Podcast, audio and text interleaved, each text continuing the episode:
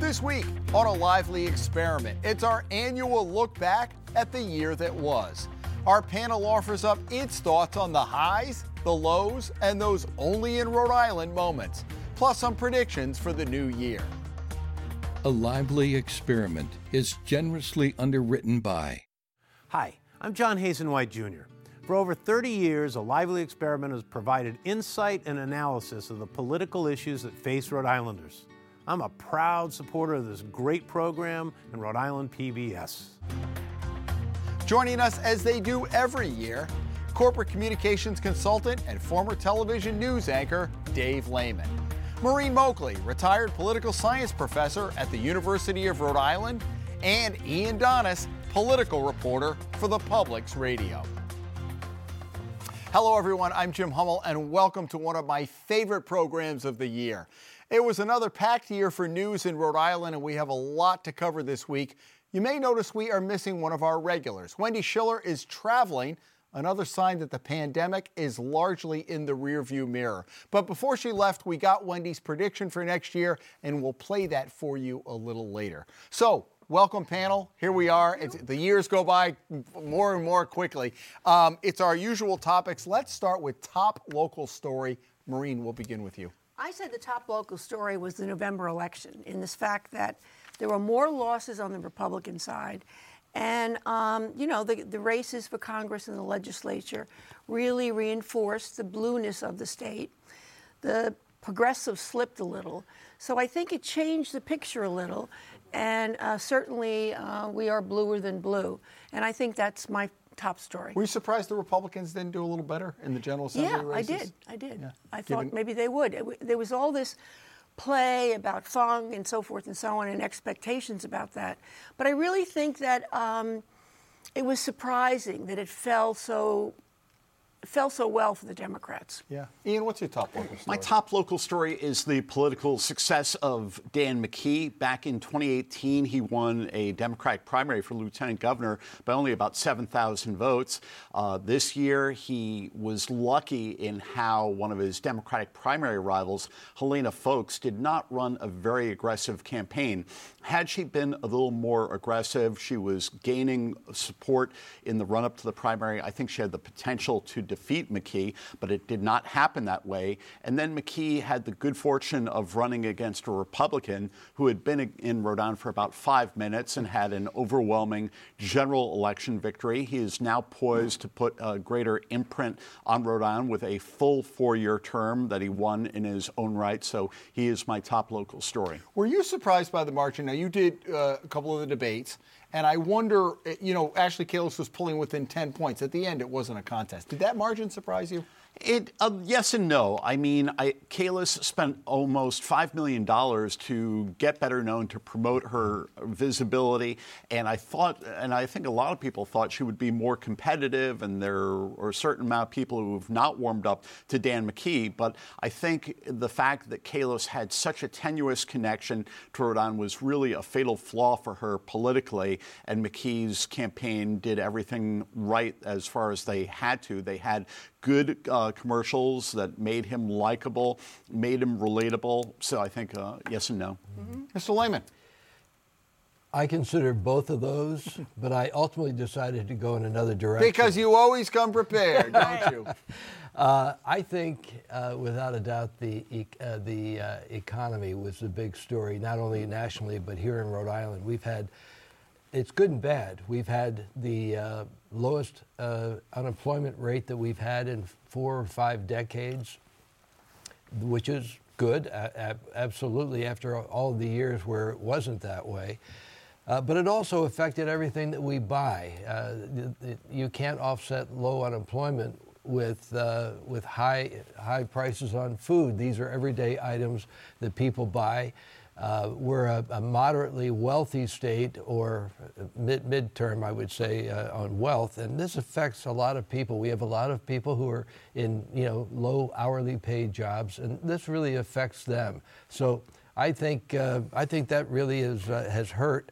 Uh, in some ways, also the housing, not being able to afford a house. A lot of millennials not able to afford a house. So the economy affected all of us. So, so I, I thought that was really the highest impact. Yeah, I think all think three of those were good- good. Let's go to uh, top national story. Uh, Ian, let's begin with you. What is your top national story? My top national story, Jim, is the backlash against Donald Trump and Trumpism. The conventional wisdom is that Democrats were going to get creamed in the midterm elections. That usually happens to the party that holds the White House. Instead, you know, the Republicans did gain the House, but Democrats had one of their best midterm performances in many, many years.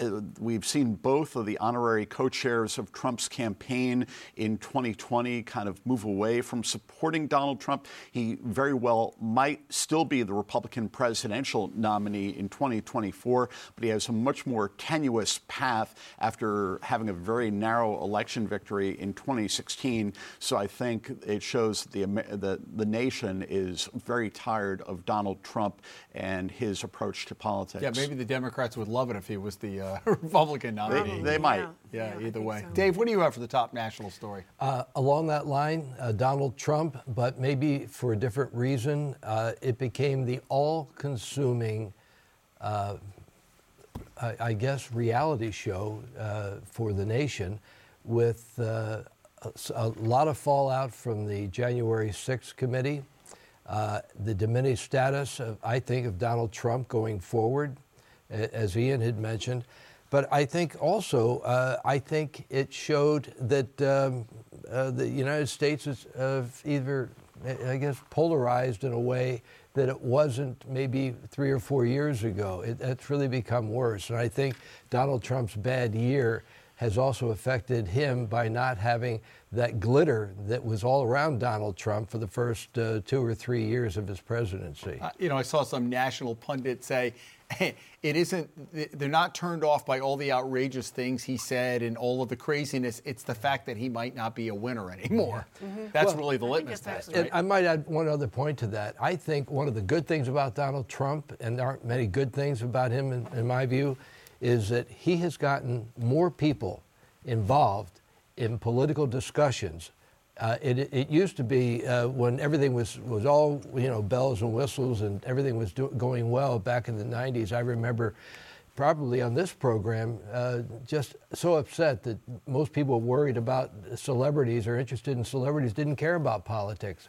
Everybody's involved right now, for good or for bad. I think that's a good thing. Yeah. Maureen. My top national story is the January 6th riot insurrection. It's probably the story of the decade. I mean, it's amazing, it's remarkable, and the implications for Trump are profound. We're all on the same theme, I think. Um, it's when you think about it, what happened is astonishing. I mean, it's not, you know, it just wasn't some little thing. And so I think, you know, ultimately people are paying the price for this, but it was frightening and it was a threat to democracy, it really was. And I'm hoping that the feds, what they're doing is going after some of these people and arresting them because it was a shocking event. And I think Joe Biden was right when he said he talked about democracy. He was the first person to bring that up. And it was really a threat to democracy. So I think that is definitely the top national But story. isn't it refreshing that there was a lot of talk leading up to the election? Our democracy is in jeopardy. They had a lot of people who'd been nominated who are election deniers, right?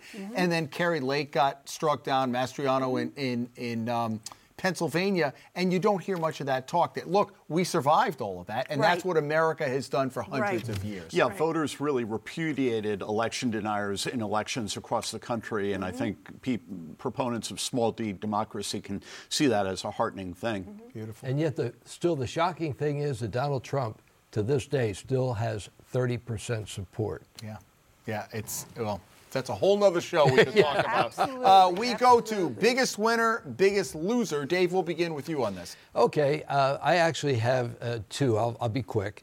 Rhode Island drivers. I consider that to They winners and losers, or they losers? No, no well, uh, they're, they're both. Because for the first time in my memory in Rhode Island, we have really taken on the roads. Drivers now, even though the bad part of this, everywhere you go, you've got uh, all kinds of uh, cones and uh, construction trucks. It is so refreshing for me, in spite of all the, the, the hassle that goes with it, that we now are seeing roads that should have been repaired 20, 30, 40 years ago, and there wasn't the money. So the driver's there. Uh, and Pawtucket, the Tidewater uh, landing project is, appears to be going forward now. Uh, who's the winner and who's the loser on the, that? The winner is Pawtucket the city of Pawtucket. They have not had much to celebrate. Mm-hmm. And this right. is something that is helping them out. The financing on this thing is still sort of questionable to me. And, and also the retail development, et cetera, that's going to supposed to uh, surround that. I'm not sure that that's going to uh, be in the final uh, plans, at least not yet. Um, I, I, just want to, I agree with you. I think Pawtucket is really important. And I applaud Dan McKee mm-hmm. because he did cast that vote mm-hmm. and it was held against him in the election. And I'm But not too much. Not too much, right. But I, I, I just hope that given this anchor, Mm-hmm. that something will happen because I have friends that live in Pawtucket and stores are closing every day. There's nothing left to the mm-hmm. town. And when he said, I'm, I'm doing it for Pawtucket, I really, it, it isn't just the stadium and the change in people's uh, affection for sports, mm-hmm. but the fact is that this could be a lifeline to get this thing done. Mm-hmm. And I think the onus is on McKee to push as hard as he can to see this become a reality. I never thought in my lifetime I'd see the Wampanoag Trail paved, so I echo that. I know you're an East Bay guy. It is just, it's like, woo! Yeah. It's uh, my mechanic is not so happy because he doesn't have front end alignments anymore. Uh, yeah. Biggest winner, biggest loser. What do you have, Marie? All right, my, the, mine's pretty obvious. I think the biggest winner was Seth Magaziner. I thought it was interesting how he was cast as the underdog, and in fact, um, his uh, campaign, the person that ran his campaign, Ms. Nee, said that they never really had a, a real poll that showed him in the lead. And I really think what happened was at the end, he kind of st- changed his strategy in the sense he got more down to earth. He talked more passionately about labor and things like that. He, I think he lent a little too much on the abortion issue in the beginning. Mm-hmm. But it's really interesting because you could see in the last two weeks there was a real shift, I think. And that was why the surprise of, you know, uh, of, uh, of having him the winner was, um, you know, was a real win. I think that everybody, it's, it's interesting. I think everybody expected him to win. Mm-hmm. And as Scott MacKay pointed out to me, the picture in the Providence Journal the next day, above the fold, um, Magaziner was under the fold. In other mm. words, they were ready for him to for lose. him to lose. Yeah, yeah. and they, so everybody expected Fung to win. Yeah. Do you have a biggest loser? I have a biggest loser, and that's Ashley Kalus.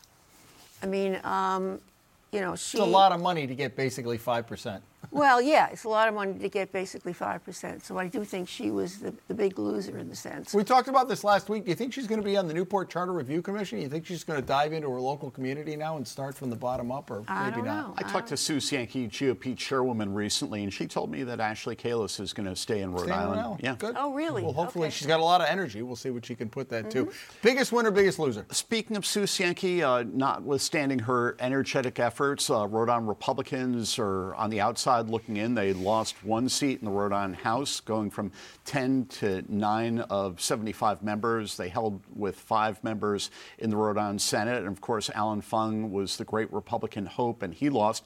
Also, the Rhode Island Political Cooperative. There was a lot of tough rhetoric from Matt Brown and his supporters about, you know, they're going to take the bleeping state house, and it didn't mm-hmm. really work out. I mean, they did a poor job of vetting some of their candidates. They ran into stiff opposition from more entrenched Democrats. And there's another progressive group, the Rhode Island Working Families Party, that did win its, a number of its races. And, and the legislature is moving in a more progressive direction. But the biggest winner is Dan McKee uh, because he, notwithstanding his rejection of this argument, he did come into a very fortunate budget situation. The waning of COVID, uh, you know, timing is important in politics, and he has benefited from the timing. I, I actually overlooked my biggest loser. I think the biggest loser was Cranston Mayor Alan Fung, former Mayor Alan Fung. Mm. Three elections, he's lost. Uh, it's very tough to come back from that. Uh, uh, he was sort of the Bruce Sundlun model in a, in a way. I think, but he didn't get it the third time. Right. Yeah, he right. did. He did, and that would be the difference. So I, I think I think this is going to be a problem for him. All right. Uh, only in Rhode Island moment. Maureen, let's begin with you. Do you have an only in Rhode Island moment? I have one. Um, it's anyway, I, I, it's interesting. After this last election, it became obvious that the state is a drop in state for potential candidates. In other words, because of the tight medium, the intensely concentrated po- population, and the media environment, uh, it is the case that, um, and it's relatively inexpensive to run in Rhode Island. And Ashley Kalus spent $5 million, but she did get the nomination for a governor of the state. Mm. And I mean, $5 million, you know, you try, that's not going to work in Pennsylvania. That's not yeah. going to work in Connecticut. That's not going to work in Massachusetts. We're a cheap date. We're a cheap, I think that's the way to say it. So I do think that um, it's interesting. They're talking about residency, you know, requirements, and I don't know about that.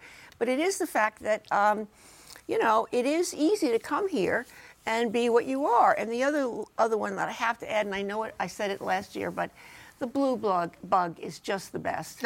I was coming oh, underwent some repairs too this yeah, year, as we uh, all need, right? I was coming up a couple of days ago to, you know, up to the Providence, and there they, he was with all his regalia for Christmas. Ian, what do you have? Only in Rhode Island could you have a situation like with the homelessness outside the State House, where two of the main figures, Superior Court Judge David Cruise and Governor Dan McKee, are closely, closely related. Actually, they're first cousins. They ran against each other for governor, uh, excuse me, for mayor in Cumberland. Oh, uh, and of course, Cruz was appointed by former Governor Raimondo and was a high level aide to Raimondo. That's a good one. Yeah. Dave, what do you have? Uh, actually, uh, only in Rhode Island moment is uh, uh, Ashley Kalus, uh, with with her her jumping in as we've already talked about, spending five million dollars, uh, thirty five dollars a vote when it was all over. She lost big time uh, in a landslide, actually.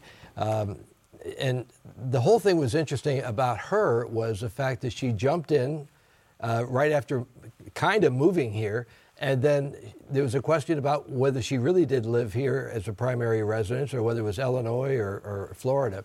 So and then her, what brought her back here was that she ended up with a contract with the state through the McKee administration. Yeah. And then later lost the contract, and she ended up losing to him when she decided to run for governor. I just think that's an only in Rhode Island. I'm going to throw in a quick one on my own. Only could you have a situation at the abortion rally downtown where the Providence cop who wound up slugging another person was running against her in the same race. John Lugo oh, and oh, Jen Rourke. Mm-hmm. And then it turns out n- neither of them won. And the Republican actually wound up winning the yeah. seat, a heavily Democratic seat, because the establishment supported him instead of the progressive candidate. So, mm-hmm. all right, let's get to our predictions from last year. I love this. We're going to roll the tape, as we always say save the tape, roll the tape. Ian, let's see what you said for 2022, what your prediction was. So there's going to be more stress on the health system. We're already hearing about this due to COVID, during due to turnover uh, in staff. There's a lot of burnout. It's a very diff- difficult situation, as Wendy said, for healthcare workers.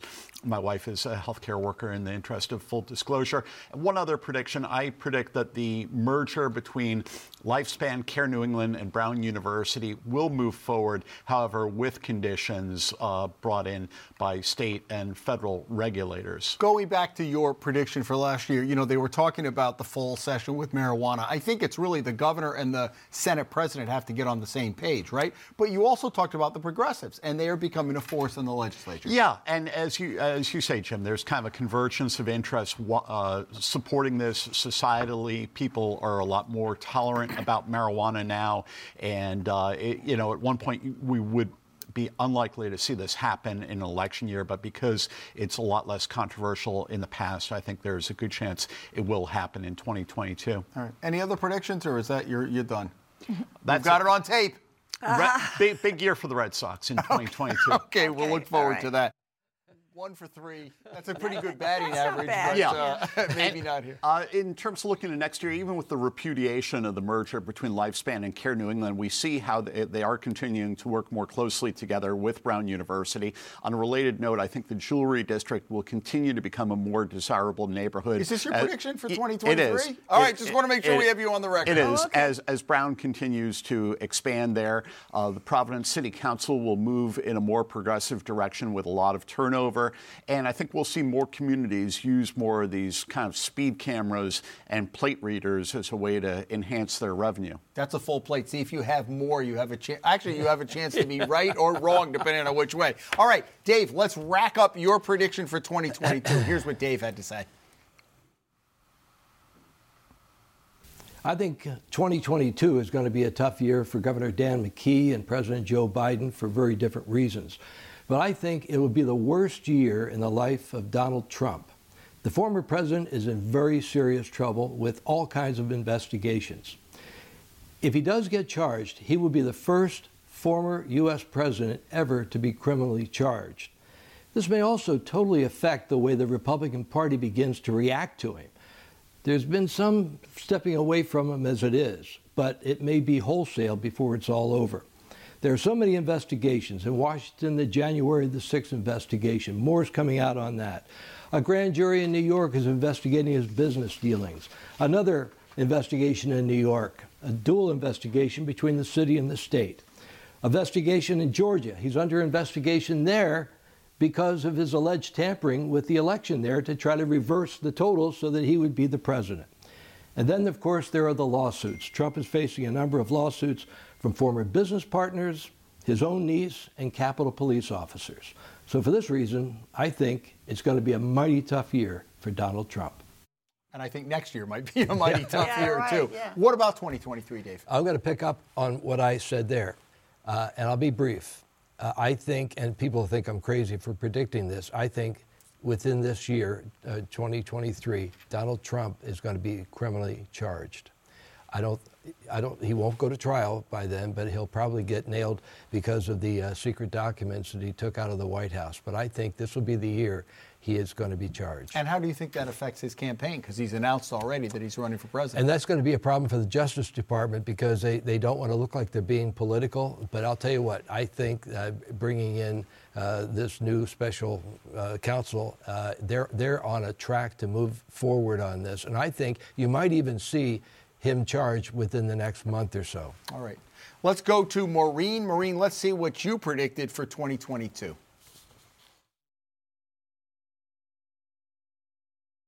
as far as nationally, I'm going to be very conservative, okay, after this last one. Okay, I think the Democrats will lose the House, and I think possibly the Senate. And I think that's going to be interesting because I don't think there's going to be anything more done on the domestic side. But uh, there's a lot of foreign policy issues that Biden's going to have to deal with. So that's, that's as far as national. Locally, I am optimistic about how the leadership in this state and how we're going to use the federal funds. I think they seem to be on the same page, and I expect really interesting and possibly transformative policy on housing and transportation. Well, the Senate, you were one for one, one for two on the House Right. and the Senate. Yeah. Uh, also, and I also think, I think they're on the same page. It's just the execution of the funds, right? Right, and that's the big deal, of Yeah. course. And so maybe you were a year ahead. We'll see Yeah. that in Okay. 2023. What do you have for 2023? Okay, I think Trump is going down. I think he's going to be indicted. I, that, you know, I, that's my feel there. Trumpism may stay in the, the, the form of Ron, Ron DeSantis in Florida, but I think he's going to lose. I don't think he's going to be the nominee. Uh, and conversely, for Biden, I think he's going to be remembered very well for his presidency. However, I predict he's not going to run again. I predict he doesn't want to be a lame duck.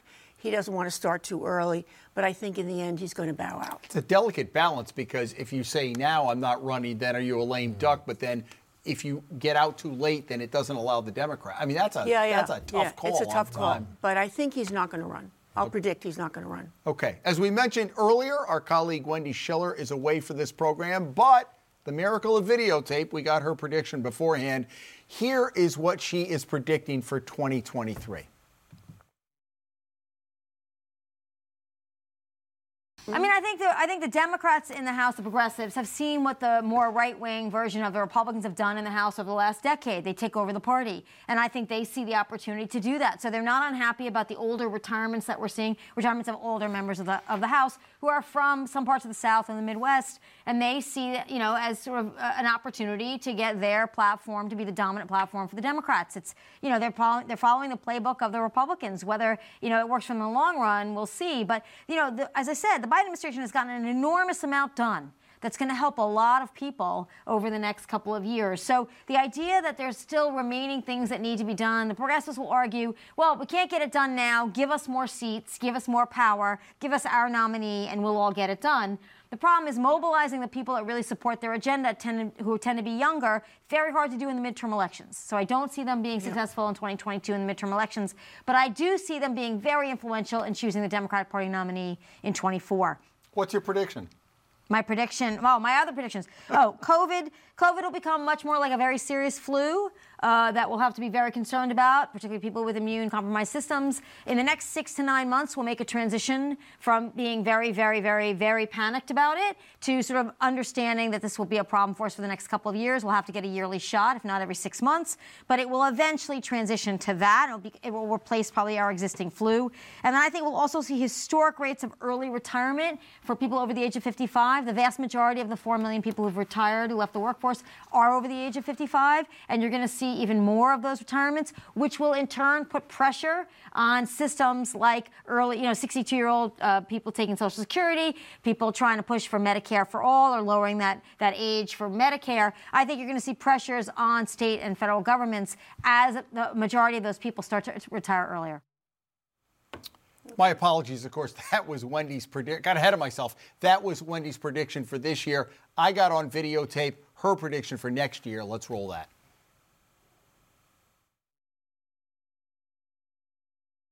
My prediction for 2023 first of all, the economy. We will have a mild recession, if at all. I think the economy will remain resilient. Uh, unemployment will stay low, and I think we will weather whatever storm people thought were coming. I don't think it's going to materialize.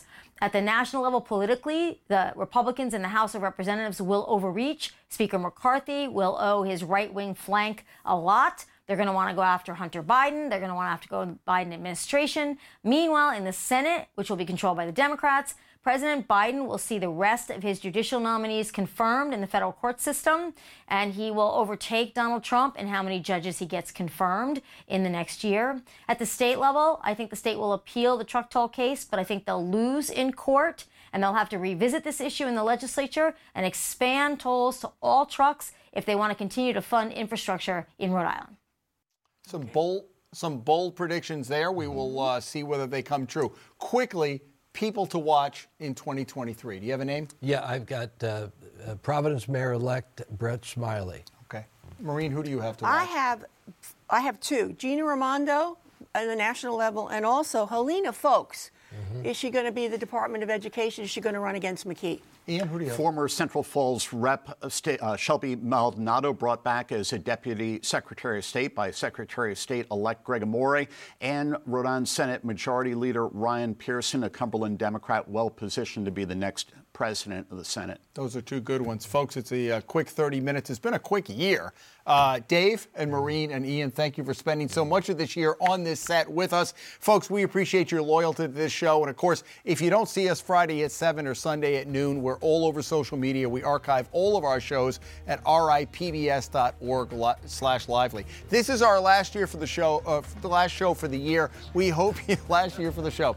We hope you, it's been a long year. Uh, we hope you have a great holiday season and join us back here the first week of January as a lively experiment continues.